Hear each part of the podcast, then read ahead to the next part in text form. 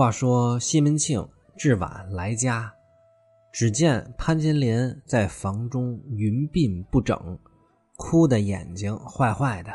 潘金莲让西门庆替她出气的时候，每次都是蓬头垢面的躺在炕上哭。这次是来旺、宋惠莲两口子都跟潘金莲结下了梁子。宋惠莲之前跟自己争宠。潘金莲一直隐忍着，走百病那天，他居然套着潘金莲的鞋在那显摆，当众羞辱了潘金莲。现在来旺又在家中宣扬自己的黑历史，并且扬言要宰了自个儿，这新仇旧恨一起算，潘金莲心狠手辣，这两口子的好日子也快到头了。西门庆问：“怎么回事啊？”潘金莲就把来旺醉酒以后说的话，什么来旺要杀主之事，都诉说了一遍。潘金莲说：“这是来兴亲耳听见的，你背地儿图他的老婆，他便背地儿要你家的小娘子，意思是你们俩互相给对方戴了绿帽子。你的皮靴没反正，内斯要杀你是应该的，关我什么事儿啊？连我也要一块杀呀！”趁早，你赶紧想想办法吧！你提防着点儿，脑后无眼，只怕暗遭他的毒手。西门庆问道：“谁和来旺那厮有一腿啊？”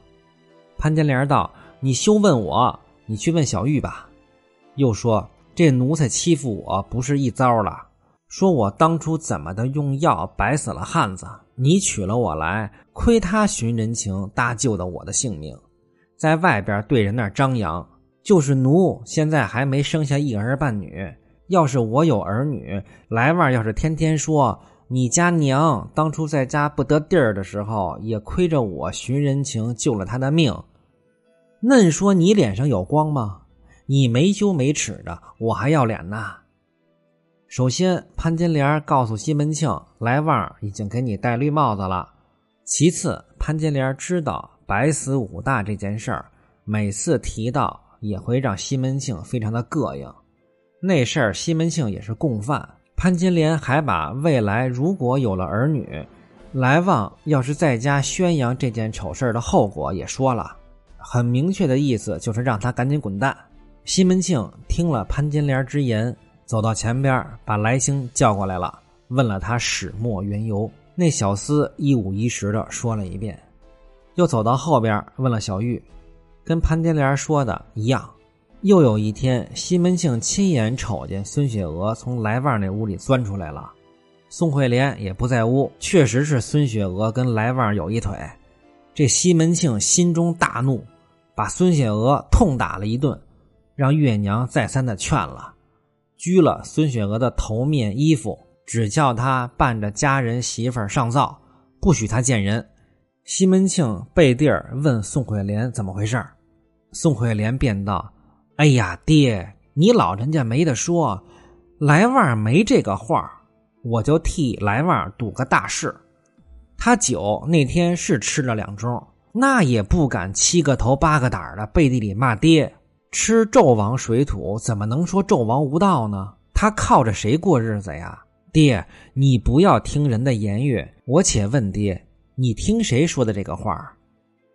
那西门庆被宋惠莲这么一席话说的闭口无言了，问的急了，说道：“是来兴跟我说的。”宋惠莲道：“因为爹现在让来旺做买办了，来兴说俺们夺了他的营生，他赚不得钱了，所以结下了这仇。来兴在那儿凭空的血口喷人，来旺如果有这个欺心的事儿，我也饶不了他。”爹，你依我，不要让来旺在家了。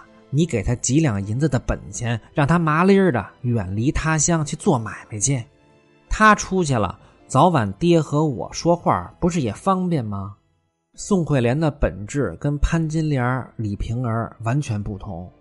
宋惠莲是个有人味儿的人，这要是换成潘金莲，会让西门庆赶紧弄死自己的老公。李瓶儿那是趁你病要你命的主，花子虚病在炕上，李瓶儿干瞅着他自己病死，一毛钱都不会给花子虚乔大夫。宋惠莲却一直在竭尽全力的保护着来旺。宋惠莲这个人物非常的复杂，她是不是也想嫁给西门庆，还是只是出卖肉体换取西门庆的宠爱和换取他买不起的奢侈品来满足自己的虚荣心呢？宋惠莲可以不知羞耻的跟西门庆淫乱，也不在乎别人的冷眼。他以后为了保护来旺，做出了那么激烈的行为。这些行为的答案也是仁者见仁，智者见智的事儿了。人是最复杂的，这个世上没有无缘无故的爱，也没有无缘无故的恨。人的行为只有处在他自己的环境中才能解释得通。所以，对于宋惠莲这个人，每个读者都会对他有自己的一个评价。但是有一点是可以明确的。就是宋惠莲，她是个人，她不是畜生。西门庆听了，满心的欢喜，说道：“我的儿，你说的是，我有心啊，也叫来往上东京，给那盐商王四峰央蔡太师人情去。他回来呢，我还想让他押送生辰纲去，只是他才从杭州来家，我不好又使唤他。我本来打算让来宝去，既然你这么说，我明天就打发他去。”等他回来了，我再叫他领一千两银子，同主管往杭州贩买绸绢丝线做买卖去。你意下如何呀？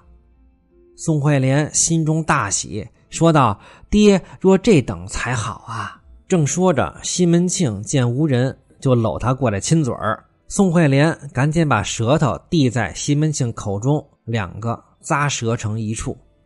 宋惠莲道：“爹。”你许我那秋季呢？你怎么还不替我编呢？只叫我成日带着头发壳子。